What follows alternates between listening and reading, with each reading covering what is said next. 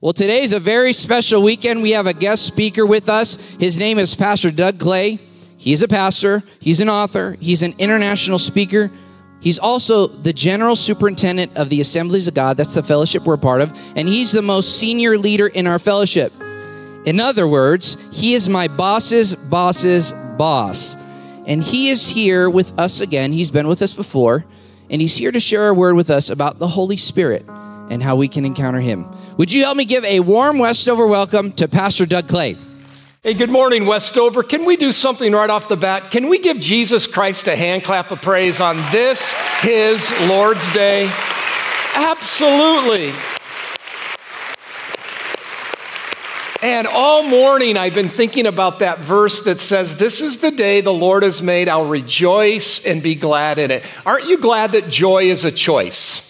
We get to choose to be joyful. And joy doesn't necessarily have to be hitched to circumstances. But joy can be hitched to our relationship with the Lord, and He is the giver of joy. He's the source of joy. So, wow, what a privileged opportunity to be here at Westover Hills. Thank you for not just being a healthy local church, but a church that's having a global impact. Even now, Pastor Jim is over in Tanzania training thousands of pastors and helping churches go to their next level of effectiveness. And I want to thank you, Westover Hills, for having a heart, a compassion, and a desire to see that everybody has the right to taste and see that the Lord is good. I got to tell you, I'm in, I'm in a different church every week, sometimes a couple times, large churches, small churches, rural setting, urban settings. Uh, here's what I can tell you when it comes to leadership, you've got the absolute best sitting right down there in the front, and Pastor Jonathan and Danae. I just salute you guys. I thank you. And I just want to know, or I just want to declare to you, your pastor wears the coolest shoes of any pastor in the assemblies of God. Come on, give it up for his Nikes he's got on today. If they're size 10, be very careful because it might be a donation to his bishop right here. I'm just telling you, those are some sweet kicks. I just love them. I want to talk to you, I want to kind of pick up along the line of the frequency series that you've been in and the work and the person of the Holy Spirit. I want to talk to you about the Holy Spirit and you and our relationship with Him. You know, I think sometimes the Holy Spirit doesn't always get the accurate amount of time or the appropriate amount of attention that he needs in the life of a believer. Um, we all get God the Father, we all understand God the Son. Uh, sometimes we're a little uncertain about God the Holy Spirit. Now, don't be too hard on yourselves because early Christians didn't either. The Bible says in Acts chapter 19 that when Paul was touring through Ephesus, he came upon a group of new believers and he said, Hey, have you received the Holy Spirit since you believed? And they said, We haven't even heard there is a Holy Spirit. The other thing I've discovered about the work and the person of the Holy Spirit is he is really best understood when he's experienced not just explained. Aren't you glad that you can experience the Holy Spirit in your life? So, the big idea for this morning is this the Holy Spirit is not an it to be debated, He's not a ghost to be feared, He's not the idle member of the Trinity but he's the third member of the Godhead that when you said yes to Jesus Christ, he takes residency inside of you, and your relationship with him is vital for spiritual growth and maturity. The Holy Spirit. The Holy Spirit. Now, I got to tell you, I grew up in a Pentecostal church, so I, I, cut my teeth in the back of church pews. I'm third generation uh, Pentecostal preacher's kid. And here's what I can tell you not everything that gets attributed to the Holy Spirit is really inspired by the Holy Spirit. Even as the general superintendent of the largest Pentecostal fellowship in the world, I hear things, I see things that people ascribe to the Holy Spirit that I scratch my head and go, I don't think the Holy Spirit really inspired that. It's kind of like a couple years ago during the Christmas holidays, somebody sent me a, a video clip of a service. It was a large church in Houston, Texas. The pastor was preaching a message titled Scrooge, Santa Claus or Savior, who are you going to worship this Christmas season? Well, when he got to the point on Santa, he was just laying them out. He was talking about the ills of Santa Claus and the secularization of Santa and how it's destroying the fabric of our culture and just, just going after Santa. And then he told the congregation, Now bow your head and close your eyes. And when he did that, there was a little old lady in the back of the service that, or the back of the sanctuary. She stood up and she said, Thus saith the Lord, thus saith the Lord. Lay off Santa Claus. He's a good man doing a good work in our community. well, you know, I don't know if that was spirit inspired or not. Probably not. But the Holy Spirit, as the third member of the Godhead, who lives inside of you when you said yes to Jesus, is vital for our spiritual growth and formation. There are several things about the Holy Spirit that uh, I want to unpack to you today, and we're going to take those thoughts from Romans chapter 8. If you got your copy of God's Word, whether electronically or in, in uh, paper form, go to Romans chapter 8. And here's what I want you to know about the Holy Spirit. Number one, the Holy Spirit can protect you from yourself and the wrong thinking that the enemy tries to trick you with. The Holy Spirit can protect you from you and the wrong thinking the enemy tries to trick. Has anybody ever been tricked by the enemy in their thinking? Paul said in Romans 8, verse 1 So now there is no condemnation for those who belong to Christ Jesus. And because you do belong to him, watch this, the power of the life giving spirit has freed you from the power of sin that leads to death. Those two words, no condemnation, those are powerful words. Actually, those are freeing words. You see, too many people live with things that condemn them. They live with guilt. They live with regret. They live with I wish. Too many people feel they're not worthy enough to get involved in a ministry and yet, Paul says there's no condemnation to those who have the Spirit living inside of them. He goes on to say in verse 5 those who are dominated by their sinful nature think about sinful things, but those who are controlled by the Holy Spirit think about things that please the Spirit. Can I just tell you, it's one thing to know you've been set free, it's another thing to live in that freedom. It's one thing to know you, but it's another thing to walk and to practice and to have an understanding. And it is the Holy Spirit that can help sustain you with right thinking in the freedom that the Holy Spirit brings in your life. I know in my life, there is an enemy. The enemy of my soul understands the power of living in freedom that comes through a relationship with the Holy Spirit. And the enemy always tries to cloud my understanding of that. We shouldn't be surprised. He's been doing that work ever since the Garden of Eden. I mean, you think about it. Satan always tries to undermine God's credibility. He always tries to make it hard to live a Christian life. He tries to confuse you with false teaching. He tries to bring division within the body of Christ. He tries to get you to trust in yourself more than in God. Probably why Paul said in Ephesians 6 pray in the Spirit at all times and on every occasion, stay alert and be persistent in your prayers for all believers. You know, one of the reasons why we need to have an activated, ongoing relationship with the Holy Spirit in our life is because we cannot defeat the enemy just with willpower. We can't defeat the enemy of our soul just with goals and discipline. We need a strength that can only come through the Holy Spirit. You know, this whole idea about being, being tricked with wrong thinking, I think comes at every stage and every age in life. So, I'm the 13th general superintendent of the Assemblies of God, and the person that I followed was Dr. George Wood. He had two doctorates. He was a lawyer. He was a prolific writer. And, and Dr. Wood could just sit down and write an article and you go, yes, that works. Or in a, in a tense-filled situation, he could just, he could write an expression and just put people at ease. Well, I followed him. And I'm third day in the office. Third day in the office is the superintendent, largest Pentecostal fellowship in the world, and stuff was happening in culture. There was stuff that was happening politically. There was stuff that was happening economically, stuff that was happening that was going on with race relations. And I had friends calling and telling me, Doug, you need to come out and make a statement about this. I had other friends who said, Don't make a statement about it, it'll polarize the church. And some say make a statement, some say don't. Have you ever felt the tension of trying to live up to other people's expectations?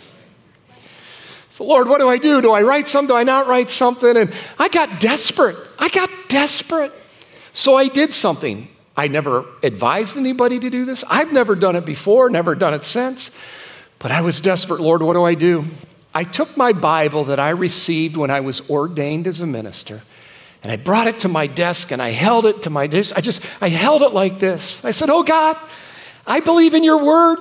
I believe you speak through your word. Your word is infallible. Your word is trustworthy. And God, would you just speak to me? And I believe that if I open this Bible, you're going to speak to me. And I let my Bible fall open.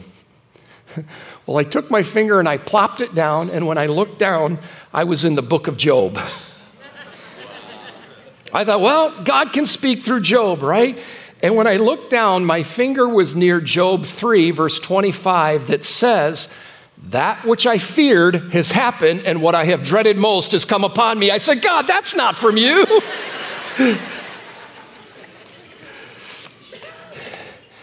so I grabbed my Bible and I went to where my devotion reading was that day.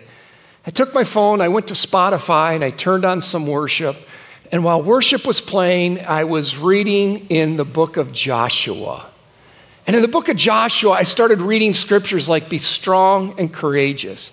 Be very strong and courageous. Banish your fear and doubt and remember the Lord your God is with you wherever you go. And can I tell you, the Holy Spirit in that moment kept me from being tripped up and tricked by the enemy's thinking on what I should do. And I'm here to tell you today that it's the Holy Spirit that can help you starve your doubt and feed your faith when you're going through times that I, what am I supposed to do? He protects you from you and the wrong thinking the enemy will try to trip you with.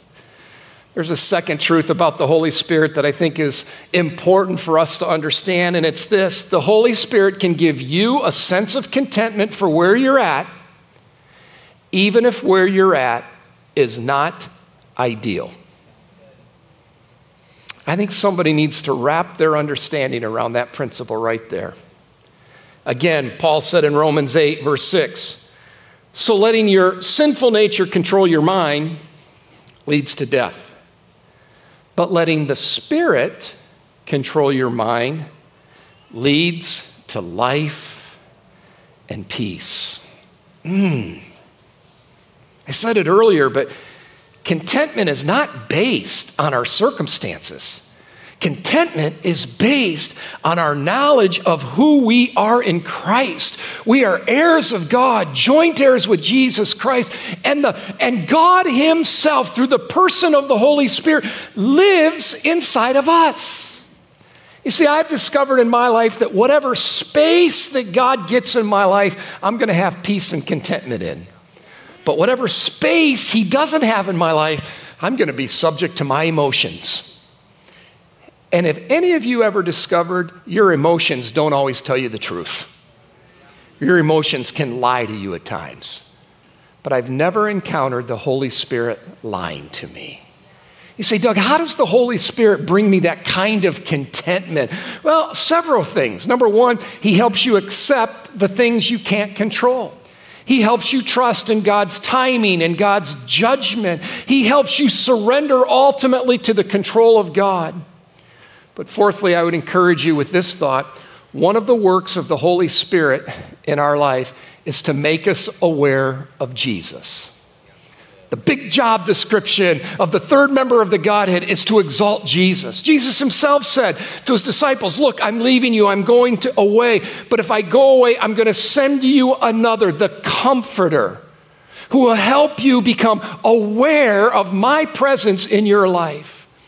Presence is huge. Aren't you thankful that, that God never has to go anywhere to be there because He's already there? And I think what happened, what, what we need to understand is God's not just an omnipresent God, but God, through the person of the Holy Spirit, is a right here, right now, right next to you present God, who the Bible says is an ever present help in time of trouble. Presence. It's huge. I suspect I discovered the power of presence in my oldest grandson, Jackson. All right, so do we have any grandparents in the house? If you're a grandparent, just raise your hand. Let me see your hand. Yeah, isn't grandparenting a blast?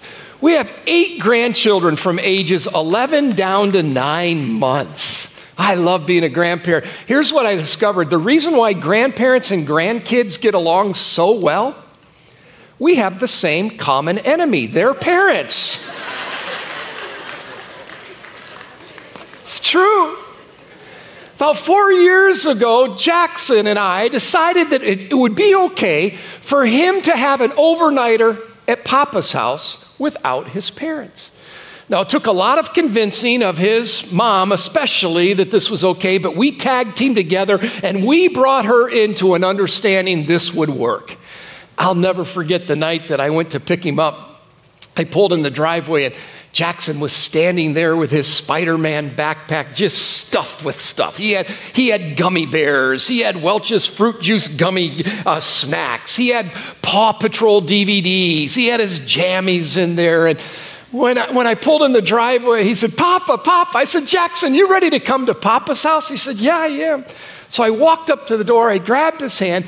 We started walking back to my truck when all of a sudden his mom, my firstborn cleared her throat and said, Dad, Dad. I said, Yeah. She handed me a three by five card with a set of six very specific instructions. I thought I raised her better than that. So I start reading these instructions and I get down to instruction number three. It says, Dad, comma, after 6 p.m., please make sure you put two parts water, one part apple juice in his sippy cup. Well, I thought, first of all, we don't do mixed drinks at Papa's house. We're 100% Dr. Pepper at Papa's house. Two parts water. Yeah. Okay, babe, I got it. We got in the truck. I tore that sucker up. I said, Come on, Jackson, we're, we're going to have fun. And we did. We had a blast. We played wiffle ball. We played hide and go seek outside. We watched Paw Patrol cartoons and had snacks. It was, it was textbook. He got his bath, he got his jammies on. It was going ideal. All of a sudden, a southwest Missouri storm whipped up a lot of thunder and flashing lightning, and I could tell Jackson was just a little anxious. So I said, Little buddy, do you want to sleep in Papa's room? He said, Yeah, I do, yeah, I do. So I made him a sleeping area just down on my side of the bed, some blankets and pillow. I said, Now, little buddy, lay down. So he'd lay down, boom, a crack of thunder would hit, he'd pop up. I'd say, You're okay, little buddy, lay back down. And flash of lightning would, he'd pop back up. This happened about four or five times. Finally, I said something. Now, I don't know where this came from. I don't know who programmed it into me because what I said makes no meteorological sense. It makes no theological sense. It just came out. He pops up, he's anxious. I said, Jackson, listen. You don't have to be afraid of thunder. After all, thunder is nothing more than just God moving his furniture up in heaven. don't judge me, Grandma. Don't judge me. You would have put Robitussin in that sippy cup, so don't judge me. I got your number. oh, okay. He lays back down. Next crack of thunder. He doesn't jump up. I'm like, cool, I'll let his kids pastor work on his theology. I just want him to fall asleep. So he lays down. I roll over thinking all's well. And, and just about the time I'm out, a loud, reverberating thunder hits. Just, and come on, grandparents, you know this. We have an extra sense. I could feel a set of eyes just looking at me. I can.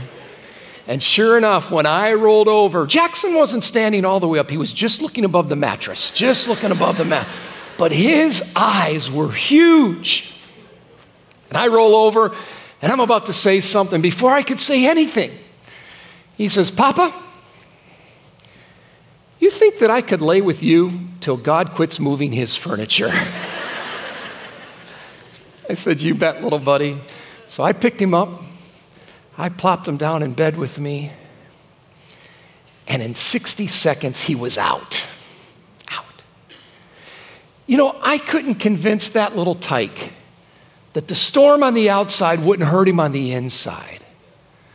But as long as he was in close proximity to Papa, he had a sense of security to be able to rest comfortably, to fall asleep. And Westover, can I declare to you, sometimes in life, what you need most is just to get close to Papa, just to let the Holy Spirit remind you of your relationship with Him. You need to let the Holy Spirit remind you that we're the sheep of His pasture, the people of His care. You need the Holy Spirit to remind you that God is an, a refuge, a strength, an ever present help in time of trouble. I can't predict for you that life is going to be hassle free. I can't predict for you that good people aren't going to disappoint you. I can't predict for you that we're not going to experience more, more restrictions and religious freedoms in our country. But I can promise you this if you cultivate a relationship with the Holy Spirit in your life, He will make you aware of the presence of God. God isn't just an omnipresent God, He's right next to you, God who the Holy Spirit enjoys bringing to your awareness so that you can have contentment for where you're at, even if where you're at is not ideal. The Holy Spirit, He protects us from us. He gives us contentment even when our situations aren't ideal. There's a third truth about the Holy Spirit that I would submit to you today, and that's this the Holy Spirit can bring you into intimate fellowship with God like you've never experienced. He can bring you into intimate fellowship with God like you've never experienced. Oh, 2 Corinthians 13, 14, oftentimes pastors use this verse to close a service. It says something like this May the grace of the Lord Jesus Christ, the love of God, and the fellowship of the Holy Spirit be with you. I love how the message translation captures this. Watch it. It says, The amazing grace of the Master, Jesus Christ, the extravagant love of God, and the intimate friendship of the Holy Spirit be with all of you. Simply put, the Holy Spirit wants fellowship with you and that fellowship with you brings you into an intimacy with God the Father like you've never experienced before. God is not a distant deity that doesn't relate to us. He connects to us by allowing a part of Himself through the person of the Holy Spirit to live inside of us. And my challenge for you today is this don't just let the Holy Spirit dwell in you, let Him reside in you. You say, Pastor Doug, what's the difference? Well, for the past two nights, I've dwelled at a hotel. And I've dwelled there and I've had a key. That key gets me into the room. That key can get me into some workout facilities. That key can, can maybe get me a few snacks at the, at, at where they sell some snacks.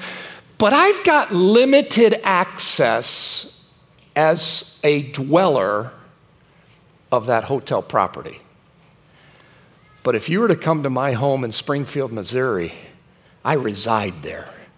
When I reside there, I've got all access. I can go to the refrigerator 24 hours a day, seven days a week. I can go to cupboards. I can go to different things. And my, my, my concluding thought for you today don't let the Holy Spirit just dwell in you as something you say. Let Him reside in you as something you practice. Let Him be Lord of your emotions, Lord of your ambitions, Lord over helping you walk through hurts and disappointments and setbacks in life. If you will give freedom for the Holy Spirit to reside in you, He'll protect you from you. He'll give you contentment. And He'll bring you into intimate fellowship with God the Father like you've never experienced before. The Holy Spirit in you. It's critical for spiritual life and spiritual vitality. Hey, let's pray. God, I want to thank you today for the relevancy of your word, the 21st century practical application of a mind that's controlled by the Spirit leads to life and peace. Scriptures that say we don't have to live with condemnation, things that trip us up that you forgive us of. Thank you for scriptures that remind us that we can have intimate friendship, intimate fellowship with God the Father. That's His plan for our life. So I pray that we somehow wouldn't just set aside the Holy Spirit as a theological concept that we don't really comprehend or something that's, well, just designed for charismatic type people. No. The Holy Spirit, the third member of the Godhead, dwells in us, lives in us when we say yes to you. And I pray that we would dial into that frequency and give him full residency in our life. Hey, with your heads bowed and your eyes closed, in just a moment, I'm going to lead us in a concluding prayer. But if you're here today in person or if you're watching online, don't toggle away right now. I want you to lean into this moment. I can't imagine doing life without an understanding that the Holy Spirit lives inside of me. I can't imagine doing life and facing things that we go through, the unpredicted, unanticipated things, and some of the planned thing without a knowledge that God Himself, through the person of the Holy Spirit, lives in me. And yet, I'm well aware there's perhaps people in this room who you've never come to the place in your spiritual life where you know for certain that you're a child of God. That you know for certain you've been adopted into God's forever family. That you, you know for certain if you were to die today, you would spend eternity in heaven. Come on, can I tell you the first step to cultivating a relationship with God the Father is by inviting Christ into your life. So if you're here today and you'd say, Pastor Clay, would you include me in your final prayer? I want to know that I know that I'm a child of God. I want to know that I know my sins are forgiven. I want to know that I know I'm adopted into his forever family. If that describes you while everybody has their heads bowed and eyes closed, would you just raise your hand and look at me? Because I want to include you in my final prayer. Thank you. Thank you. Yeah, God bless you. Thank you. Several hands. If you're watching online, would you do me a favor? Just do a thumbs up emoji or something. I, I don't want you to live with confusion. I don't want you to live with, am I even good enough to have the love of God in my life? You are. Christ demonstrated his love for you by dying on the cross. God demonstrated his love for you by sending his son. And Jesus demonstrates his love for you by saying, You don't have to live alone. I'm going to give you the Holy Spirit were several hands. Yeah, thank you. God bless you. Thank you. Thank you. Here's what I want to do I want to pray a, just a simple prayer, but I'm going to ask the entire church family to pray. And I just want you to repeat the prayer out loud after me. I'll pray in short phrases, but it's a simple prayer that acknowledges we want Christ to be the Savior and the Lord of our lives. Some of you have prayed a prayer like this before. But perhaps for some of you, this is the first time you've ever prayed a prayer like this. And I want you to know this prayer is for you. If you're watching online, I want you to repeat the prayer as well. Come on, Westover, would you repeat after me? Lord Jesus, I do believe you're the Christ, Son of the living God, who came from heaven to earth to die for my sins. I'm a sinner. I need a Savior. Come into my life, forgive me of my sins, and establish yourself as my Savior and my Lord. Today, with my mouth I confess, and in my heart I believe you're the way, the truth, and the life. I accept your free gift of eternal life in Jesus' name. Amen. Amen. Hey, congratulations. Congratulations. That's a great place to clap. So good. If you prayed that prayer and you meant that prayer, this church wants to help you grow in your relationship with God and discover what it means to have intimate friendship with God the Father.